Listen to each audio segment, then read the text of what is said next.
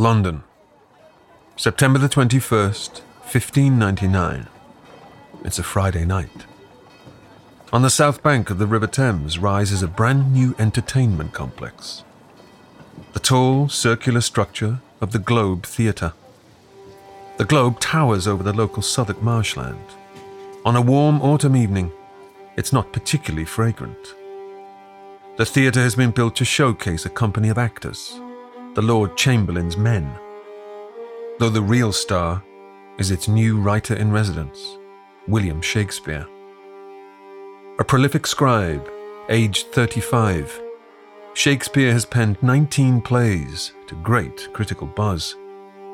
Earlier this year, he scored a big hit with a war epic, Henry V, before bashing out a summer rom com, As You Like It.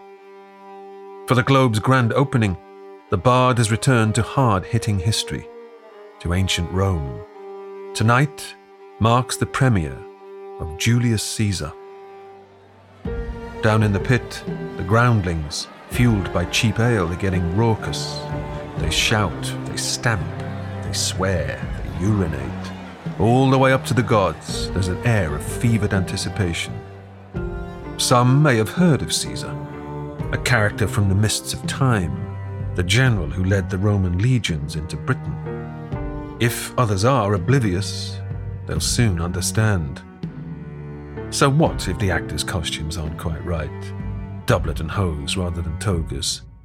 There's enough to show anyone that Julius Caesar was once a man of great significance. In the footlights' glow, they cheer, they laugh, they boo, they hiss at the bad guys. Some lob rotten cabbages. But in the third act, as Caesar is set upon by members of his very own Senate, the conspirators plunging in their daggers one by one. You could hear a pin drop. Dying Caesar looks up, bewildered, as his protege Brutus delivers the 23rd mortal blow. And you, Brutus? Et tu, Brute? It is perhaps in this moment, on this Friday night in London, that the Roman statesman's place in the popular imagination is assured for the centuries to come.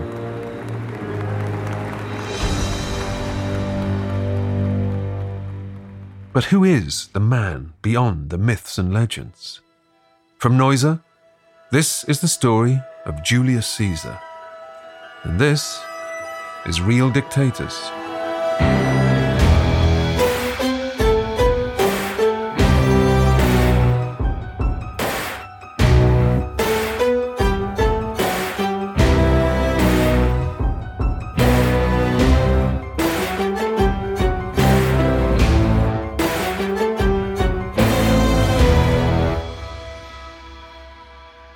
In this show, we've examined the lives of megalomaniacs, tyrants, autocrats. Their deeds are marked by a signature brutality, a barbarism, an evil. The inclusion of Julius Caesar may come as a surprise. Wasn't he heroic? But history, Hollywood, and indeed Shakespeare have crafted a character who's been heavily mythologized. Their own interpretations based on classical biographies written a century or more after Caesar's death. David Gwynn is Professor of Roman History at Royal Holloway University of London. Shakespeare lifted his version of Caesar mainly from Plutarch, the Greek biographer, who was translated conveniently into English in 1579, so just in time for Shakespeare to use him. The historical Julius Caesar genuinely seems to be one of those really annoying people who was good at everything. He's one of the greatest soldiers in Roman history, and there's a lot of competition for that title. He's one of the greatest politicians. He's one of the greatest orators. He's one of the greatest writers. He's one of the greatest lovers. He really does tick all those boxes. So he is one of these huge, larger than life people. Adrian Goldsworthy is an historian and author of Caesar, Life of a Colossus. Julius Caesar is one of those strange figures who is there at a pivotal moment in history. Caesar is just a family name like Smith or Jones, and yet it becomes the title of power to the point where at the beginning of the 20th century, you've got a Kaiser in Germany, you've got a Tsar in Russia, versions of the name Caesar. Sometimes we have to step back and remind ourselves that there is just one man at the start of all this and that the name would still be talked about 2,000 years on. You'll have heard perhaps about Caesar's conquest of Gaul, his affair with Egyptian Queen Cleopatra, his unfortunately casual attitude towards the Ides of March. But this is also a man who, while marauding across Gaul, slaughtered a million of its inhabitants. And that was just for starters. He was, albeit briefly, the absolute ruler of the Roman universe, from the Atlantic to Asia, from Britain to North Africa. Setting Julius Caesar against modern dictators is an interesting exercise. Dictator is a Roman term. The Roman Republic indeed coined it. And specifically, what the Roman Republic meant by a dictator was an individual who would step into power for a short term emergency, solve that problem, and then stand down. You could not be a Roman dictator for longer than six months. Julius Caesar held the title dictator. And crucially for Western history, it's Caesar as dictator, which is the key transitional point from that Roman Republic to the Roman Empire that dominates Western Europe. Caesar is seen as wanting to become a permanent dictator. The actual title he held was dictator for life. That is a contradiction in Roman terms.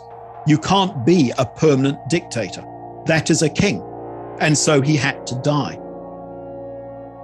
Neville Morley is Professor of Classics and Ancient History at the University of Exeter. There's a tradition of being very suspicious of anyone who looks like they might want to be a king, and Caesar really looks like a king. He's got too much power in a system where no one person is supposed to have it. You can argue that he uses it quite sort of positively, that a lot of what he does seems to be popular. But the reason you would see him as a dictator is simply no one should have that supreme authority, that much control. And that's the great ambiguity about Caesar is that you look at him and there is much that is very impressive, very good, very noble about what he achieved. There's also a lot that's savage. Pliny the Elder talks about Julius Caesar as the most successful Roman general, but also as killing the most people. There's, you know, a million dead in Gaul, Germany, and Britain, a million enslaved. That he rules very well, that he generally rules for the common good while he's dictator, counts in his favor. But again, he seized the power to do this.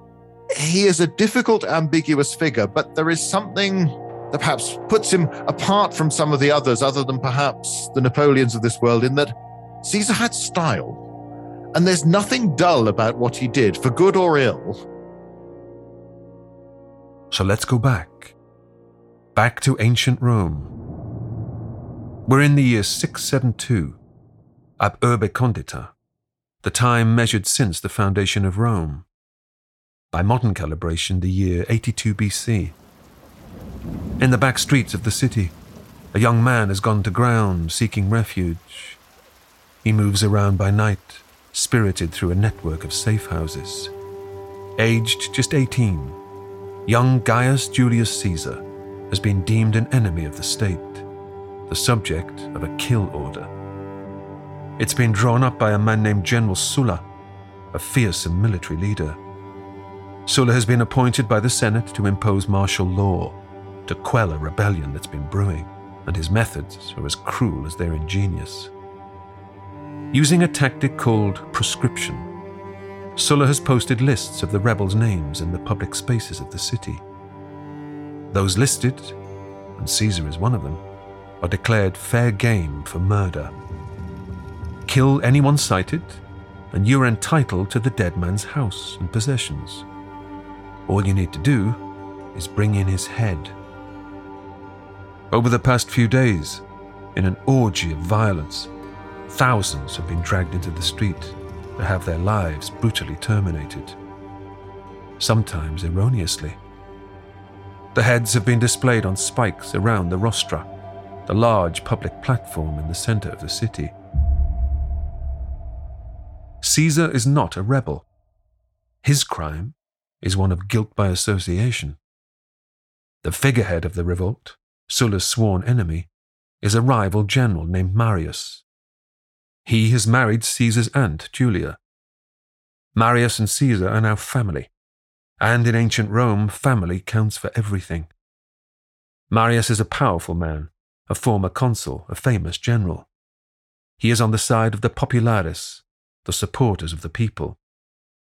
Against them stand the optimates, the entitled class, the old boy network, who believe that rule should reside with those best bred for it. It's the age old struggle people versus the elites.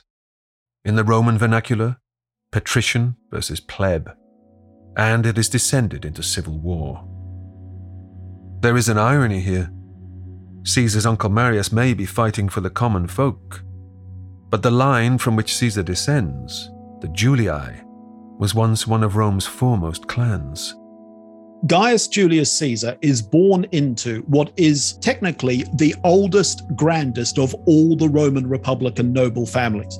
The Roman Republic has a great interest in genealogy, what family you come from, what the Romans called dignitas, the inherited authority of your family. Well, no family goes as far back as the Julians, because in Roman mythology, their family goes all the way back to the very earliest event in what becomes the Roman foundation story, which is the Trojan War, and the Trojan prince Aeneas, who escapes from Troy and comes to Italy.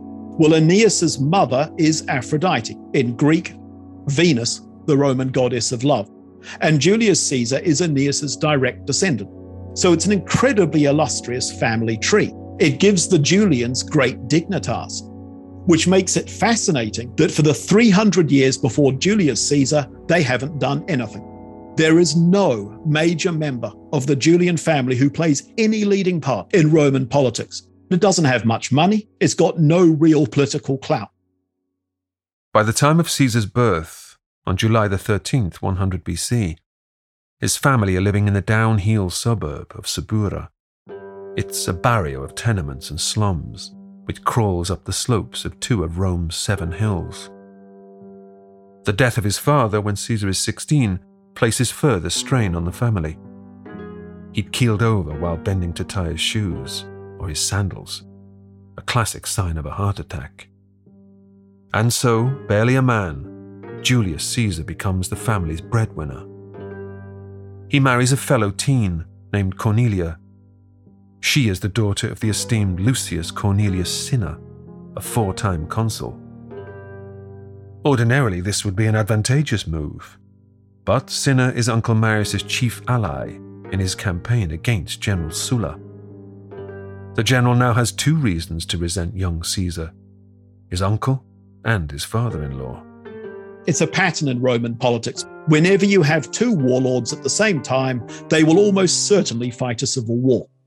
Well, Sulla wins. And while Sulla is then in power, Caesar's life is in serious danger. Caesar makes it out of the city, moving through the villages to the north. Though he evades his hunters, he can only hide out for so long. Like many Romans, he's afflicted with an illness malaria. The recurrent outbreaks of fever can prove hugely debilitating, and while sheltering, cold, wet, and hungry, Caesar succumbs. It's game over. His mother, Aurelia, pulls strings and works her contacts. She has an in with an influential sisterhood, the Vestal Virgins. Clemency is sought.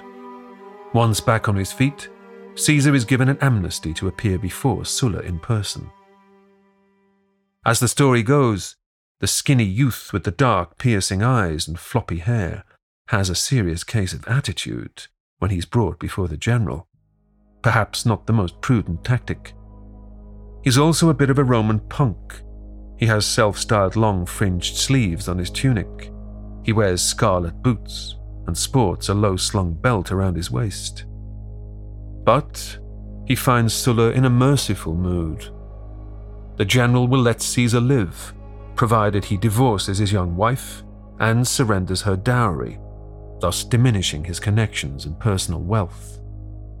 Caesar barters it down to just the dowry. Sulla waves Caesar away. He rolls his eyes at those who petitioned for his freedom. The general's words will prove prophetic. Bear in mind that the young man you are so eager to save will one day deal the death blow to the cause of the aristocracy. These are turbulent times for Rome.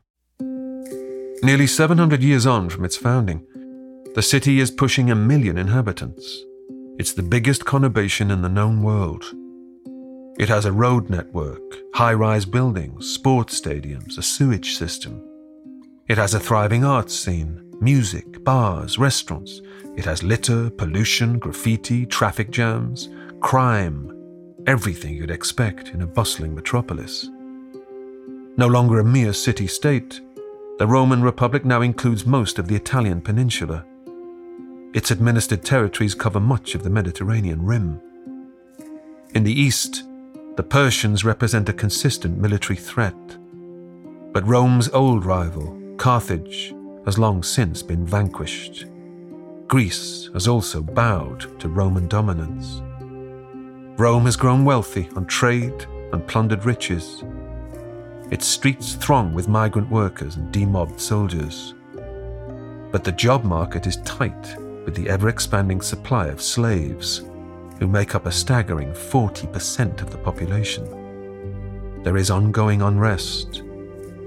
Politically, Rome stands apart from most civilizations.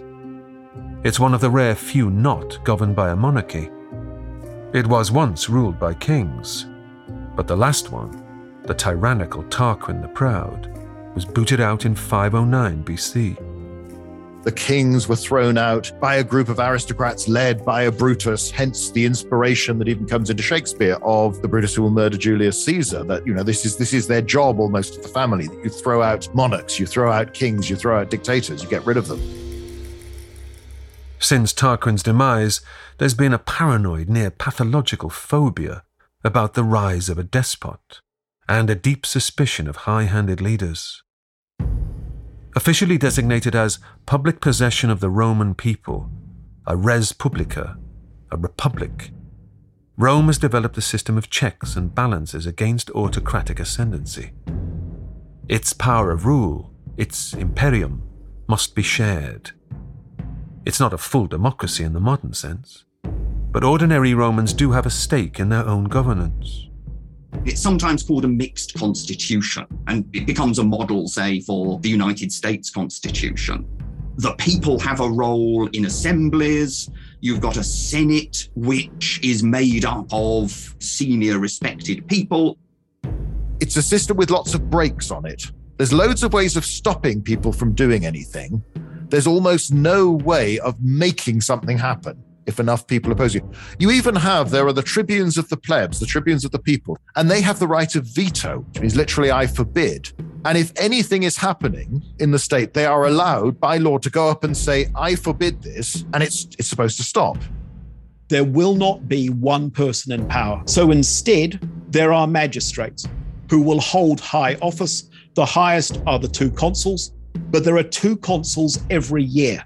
So not only can you not hold this highest office alone, you always have a partner, you only hold it for a single year. So you're not going to build a strong power base. Family connections are worn extremely proudly, most obviously by way of a person's name. All of the males in the Julii line carry the surnames Julius Caesar. To complicate things, young Caesar's forename Gaius was also that of his father. To add to the confusion, all the women born in the family are called Julia. Nobody quite knows the origin of the name Caesar. It's been attributed to an old word meaning thick head of hair, though ironically, the adult Caesar will prove rather sensitive about his thinning thatch, hiding it with a ring of laurel leaves. It's been suggested it comes from another word meaning to cut, source of the myth that Caesar was born by the method of childbirth that bears his name today, the Caesarean section.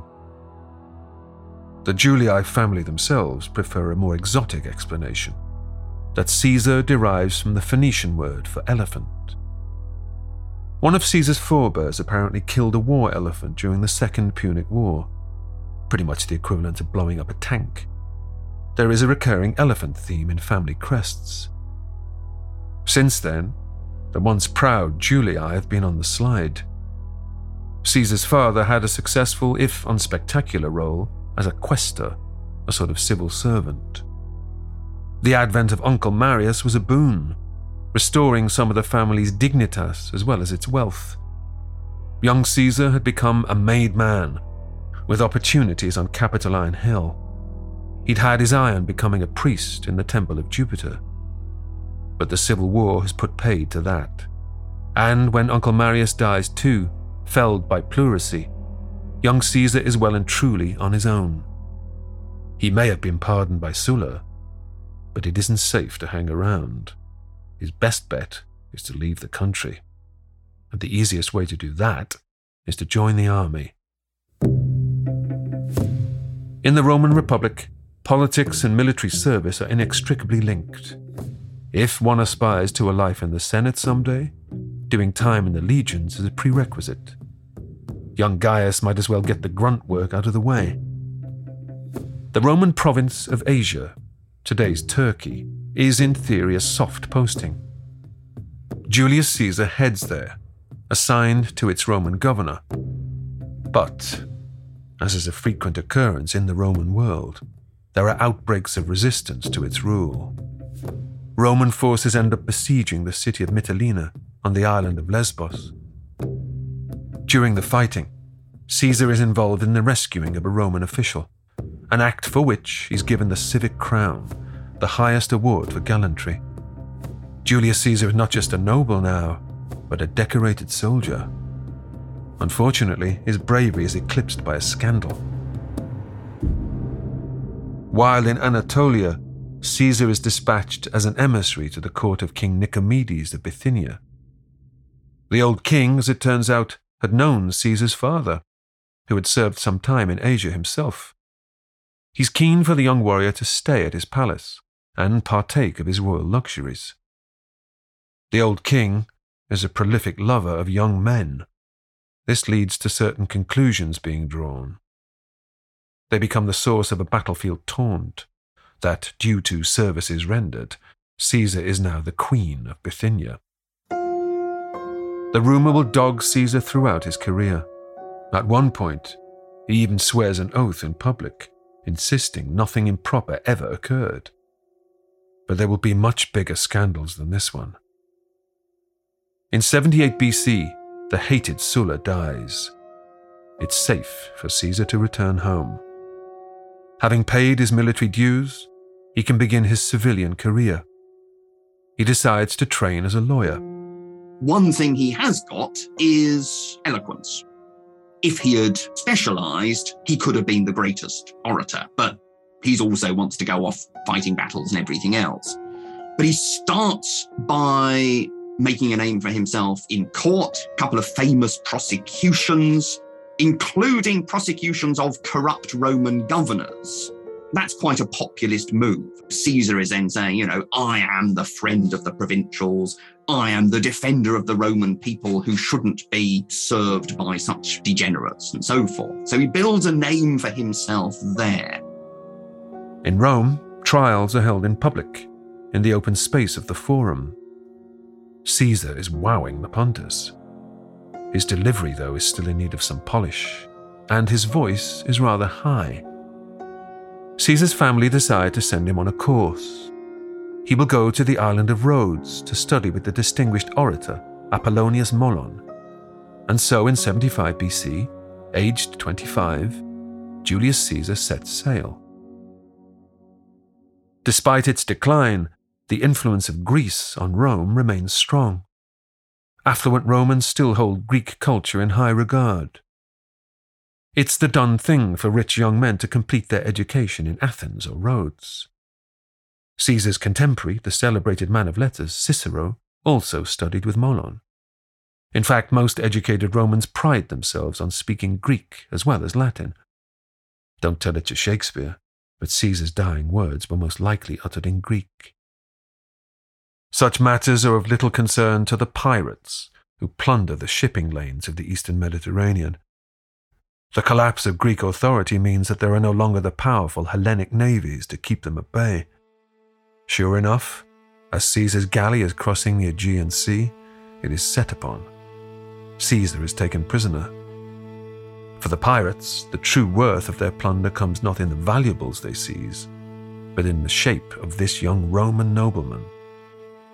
But when they declared that he be ransomed for the not inconsiderable sum of 20 talents of silver, Caesar simply scoffs at them. He is, he says, worth at least 50 talents. That's over one and a half metric tons of silver. As Caesar's shipmates sail off to try and scare up this impossible sum, the pirates soon realize they've never kidnapped anyone quite like him. When Caesar informs them casually that they are barbarians, that he will one day return and kill them, they find it highly amusing. When he uses them as an audience upon which to try out his poetry, they're quite flattered, even touched. For 28 days, Caesar is detained, along with his doctor and two slaves. But his agreeable nature means he's treated more as a colleague than a captive, eating, sleeping, joking with the pirates.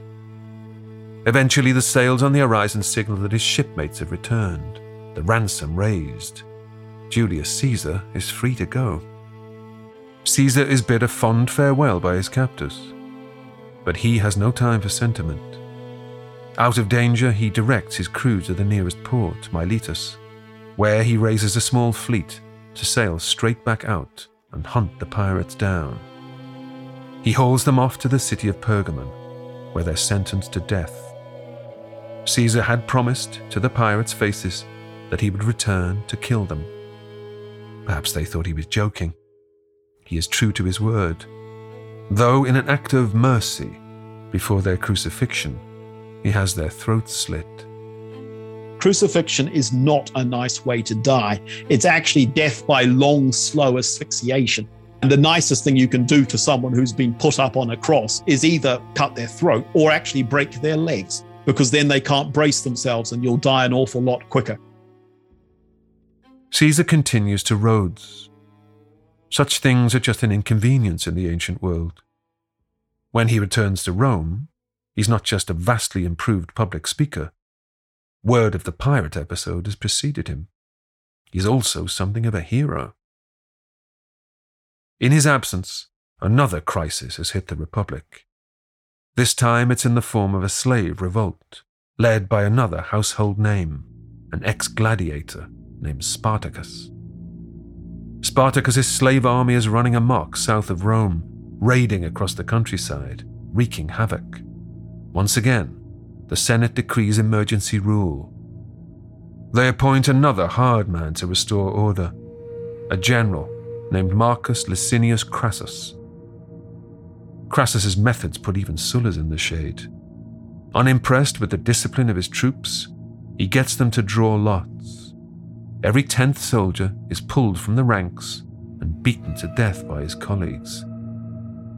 The newly focused Roman army makes short work of the slave rebellion, trapping Spartacus and his runaways in the toe of the Italian peninsula. Crassus has all 6,000 rebels crucified along the length of the Appian Way. The miles of rotting, stinking carcasses are a salutary warning to all those questioning a life in servitude. Back in the city, Cornelia has given birth to what will turn out to be Caesar's only legitimate child, a girl called, yes, Julia. With a family and a career mapped out, things would seem to be rosy. But the marriage is no longer a happy one. They were thrust together at a young age, and Caesar has been away endlessly. He begins spending time with a woman named Servilia. She will become his long term mistress. Given the arranged nature of many noble marriages, men having affairs is deemed par for the course, not to mention sleeping with the female slaves. They are personal property. With license to stray, Caesar will earn quite a reputation as a love machine. No wife, mother, or daughter, or any of their female staff seemingly off limits. Caesar is notoriously sexually voracious. One of the biographers, Suetonius, says that there is this absolutely astonishing list of ladies of rank whose reputation is damaged by their relationships with Caesar. Cleopatra is not the only foreign queen he sleeps with, but the sense that he has this voracious appetite is then seen also as a sign of his voracious appetite for power, that the two sort of go together. You know, it's something which at least some people admire him for. It gets picked up by the soldiers when they march into Rome for him to celebrate a triumph after his Gallic victories, the soldiers are singing a song, which is basically, you know, Roman husbands, lock up your wives and daughters. We're bringing the bald adulterer home. He's already shanked his way through the whole of Gaul. And it's clearly, you know, for them, this is a celebration. When we say bald, by the way, we mean it quite literally. In later years, smooth Caesar will remove every last hair from his body. Servilia, for Caesar's added satisfaction, happens to be the half sister of Cato the Younger, Caesar's sworn enemy in the Senate. But there will be another twist. Caesar's mistress is also the widow of a man named Marcus Junius Brutus, a descendant of the famous tyrant Basha. Servilia's son, also named Brutus, will be the one to deliver Caesar his final fatal wound. By some accounts, he may even be Caesar's own love child. Shakespeare couldn't have scripted it better.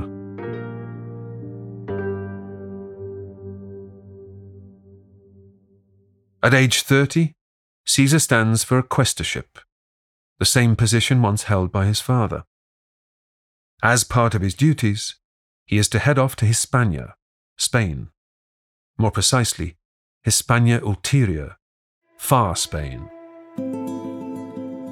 While there, he has something of an epiphany. In the town of Gades, modern day Cadiz, he finds an old crumbling statue, a rendering of Alexander the Great. It's said that he's moved to tears before it. There is a suggestion that he may even have had a fit some histories attributing him with epilepsy. There's the sort of famous anecdote that Caesar suddenly is sort of struck by the example of Alexander the Great and thinks, you know, well, when Alexander was my age, he had conquered most of the known world and got as far as India, and, you know, what have I done? Key part of the Caesar legend. At the very least, Caesar is affected deeply. Things, he vows, are going to change. Back in Rome, aged 32, Caesar plots his path to the top. It will take some time. One can't become a consul until after the age of 40. He will build to it gradually.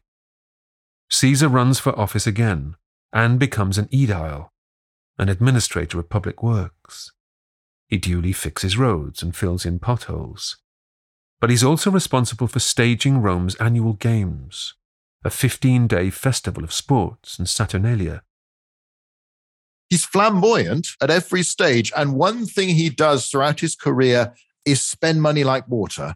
So when he's Aedile in charge of the games, they are more spectacular and lavish than anyone else. And it's not just money because Pompey the Great on one occasion stages these lavish games and they don't work. People don't like them. They feel sorry for the elephant that's killed in the arena and this sort of thing. Whereas Caesar obviously has a touch of the sort of Hollywood Busby Berkeley sort of showmanship about him. So he can spend the money and get the result and he wants to be talked about. He wants to be gossiped about. You know, better to be notorious than obscure. So all these rumors of affairs with other men's wives, fine, at least they're talking about me. It doesn't matter whether or not he wins a case in court. He's there, he's public, he's speaking to the crowd, he's getting known. But it does mean at every stage that if his creditors call in his debts, he is ruined. Crassus, the general who defeated Spartacus, is about to come back into the picture. Getting on in years, Crassus had decided to hang up his helmet. Plus, he considers the powers that be were never sufficiently grateful to him for saving Rome.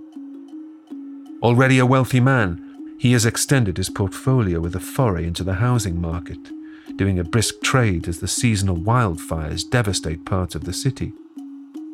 General Crassus is now Crassus the property baron.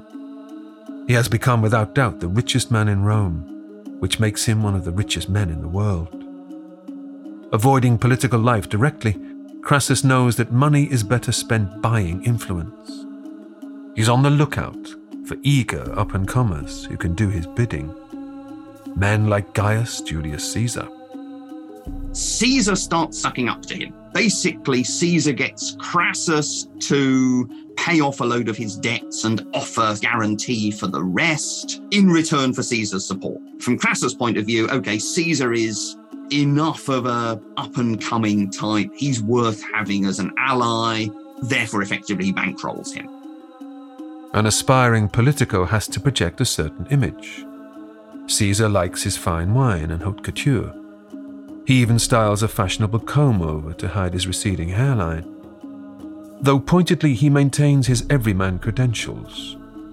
When his wife Cornelia dies suddenly, he breaks with tradition to give her an emotional public eulogy.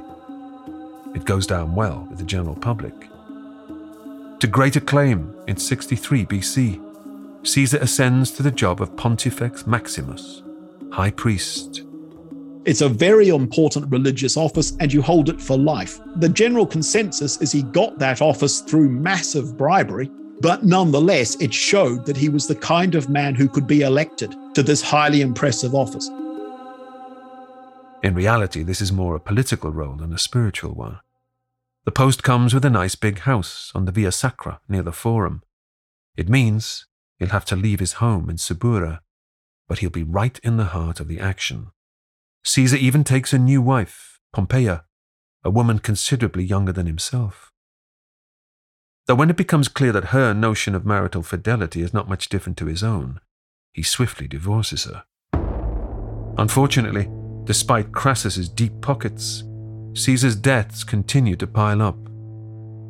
He's in hock to the tune of 31 million sestertii, about $90 million in today's terms, a staggering sum. There is a surefire way of enriching oneself, however, and that is to run one of Rome's overseas provinces. Caesar's next move is as expedient as it's ambitious. He's going back to Spain. And this time, as a fully fledged propraetor, proconsul, or the governor. As a governor, you are free to attack towns, loot treasures, and demand fealty. You can tax and extort the hell out of the locals. There are rich pickings. There are sort of expected levels of corruption and self enrichment. The basic situation is you're trying to pay off your debts through creaming money off the empire. You've got to spend money to make money. People are bankrupting themselves in order to try and get elected with the idea they'll then be able to make the money back. There is an unwritten Roman law. What happens in Hispania stays in Hispania. As long as a governor can supply a steady string of military victories, a bit of gloria, they can do as they damn well please. Spain, it's been described as Rome's Vietnam for about 200 years. Spain is a running problem for the Roman Republic. It's a difficult place to govern. It's got lots of individual tribes. There's nearly always a war going on in Spain at some point. Caesar heads out there. And that's when we begin to see, and indeed one suspects some of his contemporaries began to see just how good a military commander he was. It may not have been his intention, but deep in bandit country, Caesar turns out to be one hell of a general. He commands the loyalty and affection of his soldiers through leading by example. He marches on foot with his men, eats the same rations, climbs the same hills, swims the same rivers. In battle, he's right there in the vanguard. It yields tremendous results. Caesar not only subdues the Hispanic guerrillas, but manages to push them into Lusitania, modern day Portugal, driving them all the way to the Atlantic. He's incredibly strict disciplinarian when it comes to, say, mutiny or cowardice or something like that, and he's completely relaxed about almost everything else. Caesar is, say, quite relaxed if they all head off down to the whorehouse. I mean, he's said to us, you know, he has no problem with his troops going into battle smelling of perfume. They still fight just as well. And this wins him their absolute loyalty. His soldiers hail him imperator, i.e., conquering general, and he is so successful he is awarded a triumph. And a triumph is the greatest accolade a Roman Republican general can receive. It's the right to march through the city of Rome with your plunder, with your soldiers. And when Caesar comes back from Spain, he's entitled to a triumph. And the fact he doesn't take it is one of the most important moments in his entire career.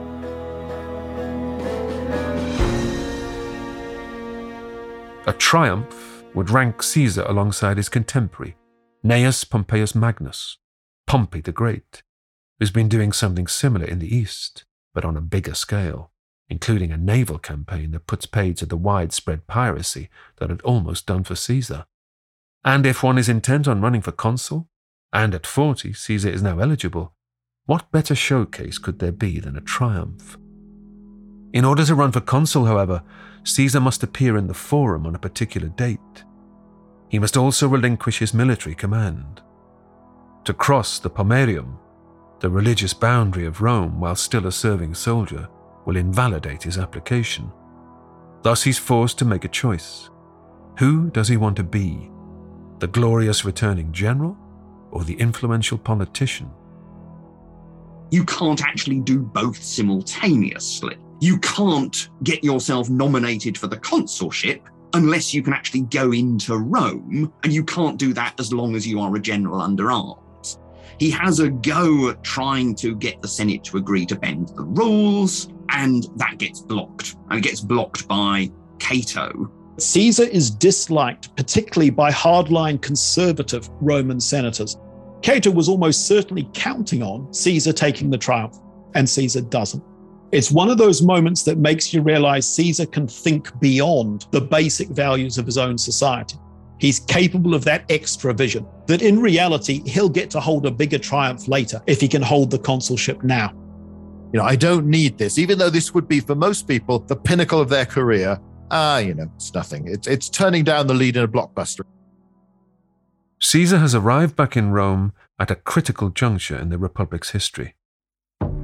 Pompey the Great, who's reorganized the governance of the Eastern Mediterranean, is demanding the land that had been promised to his war veterans.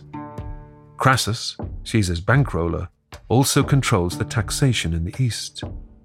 Both Crassus and Pompey are finding their reforms blocked in the Senate. They're not natural bedfellows. Pompey had actually been Sulla's second in command when hunting young Caesar. Crassus and Pompey, meanwhile, have a long standing animosity not to mention that both Crassus's father and brother were killed by Caesar's uncle Marius. But the three men set aside their differences. And this is where Caesar actually becomes, for the first time, a really major player. What Caesar proposes to Pompey and Crassus is you get me elected consul, I'll deliver on what you want. Pompey and Crassus are the two richest men in Rome. Pompey is by an order of magnitude the one man with the most prestige. If those two both back Caesar, Caesar will landslide the election. And they agree to the deal. That created what is known as the First Triumvirate. As painful as it is, foregoing the pageantry and acclaim of the triumph proves the correct decision. Gaius Julius Caesar wins the consular election at a by all accounts, it's a spectacularly dirty election, even by Roman standards. Even Cato, who is sort of famously moral, is said to have resorted to bribery to try and get his favoured candidate through.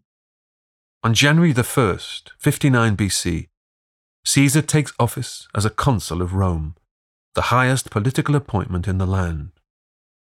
Consuls, if you remember, govern as a pair Caesar is teamed with a favourite of Cato's conservatives, a man named Bibulus.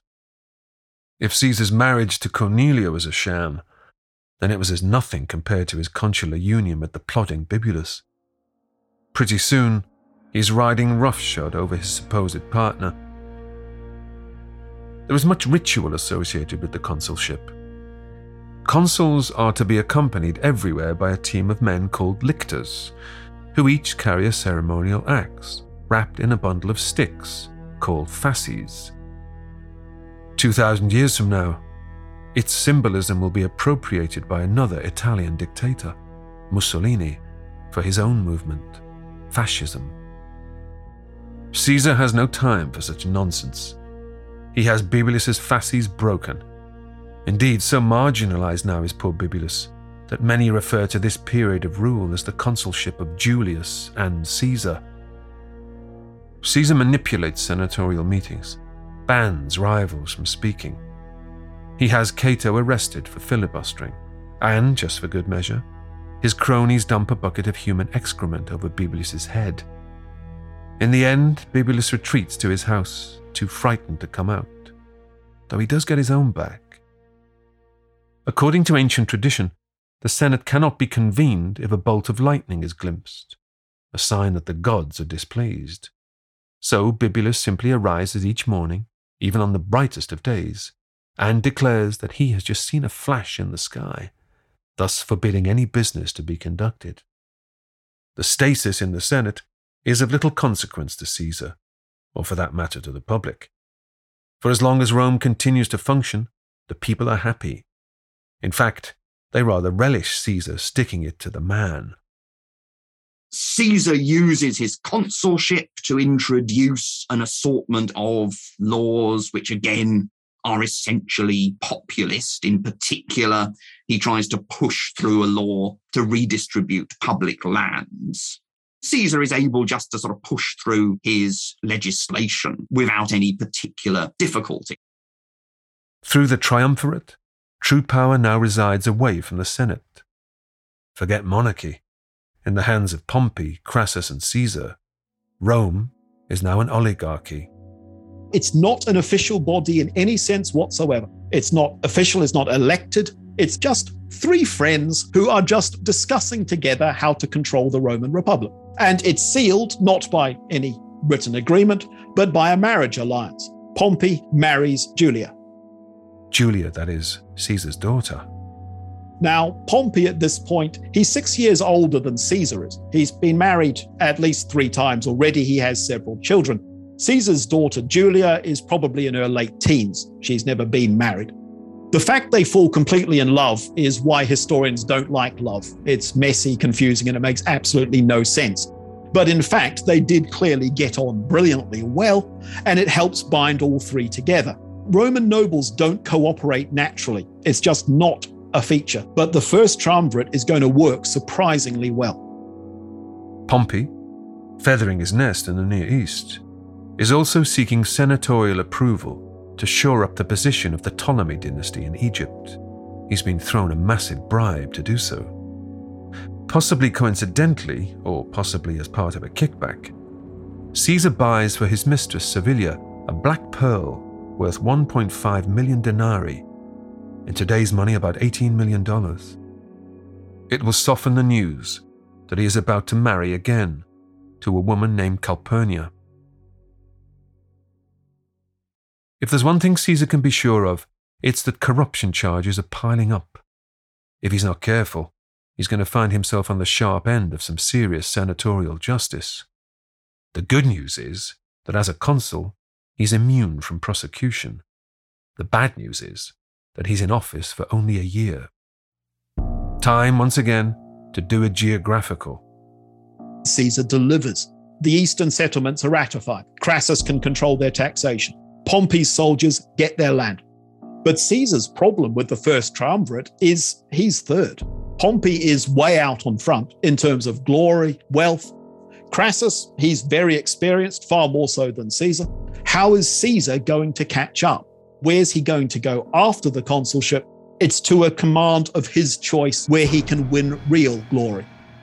Ex consuls are traditionally rewarded with a foreign governorship, something of which Caesar has already had experience. While his opponents conspire to dispatch him to some dusty hellhole, Numidia in North Africa perhaps, Caesar wangles himself the cushiest posting of all Cisalpine Gaul, that is, Gaul south of the Alps, basically northern Italy, and with the added bonus of an extension of his amnesty.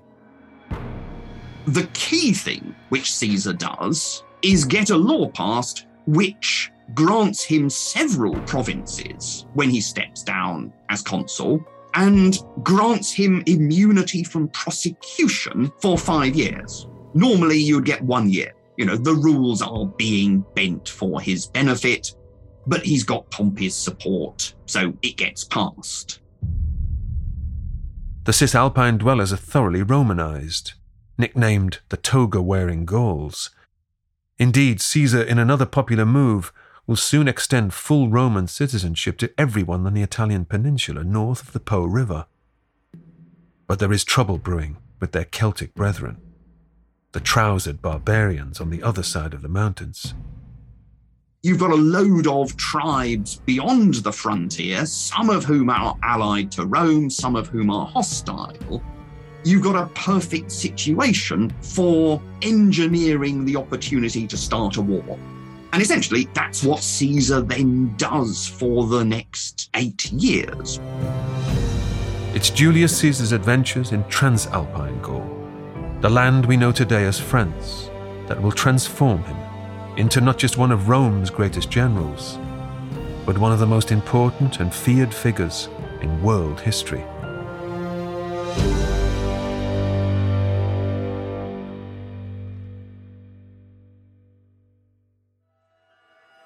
Next time on Real Dictators.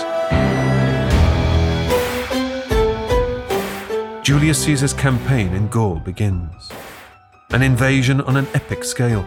It will also include two missions to the rain lashed island, Britain. With the collapse of the triumvirate, however, Rome will descend into civil war.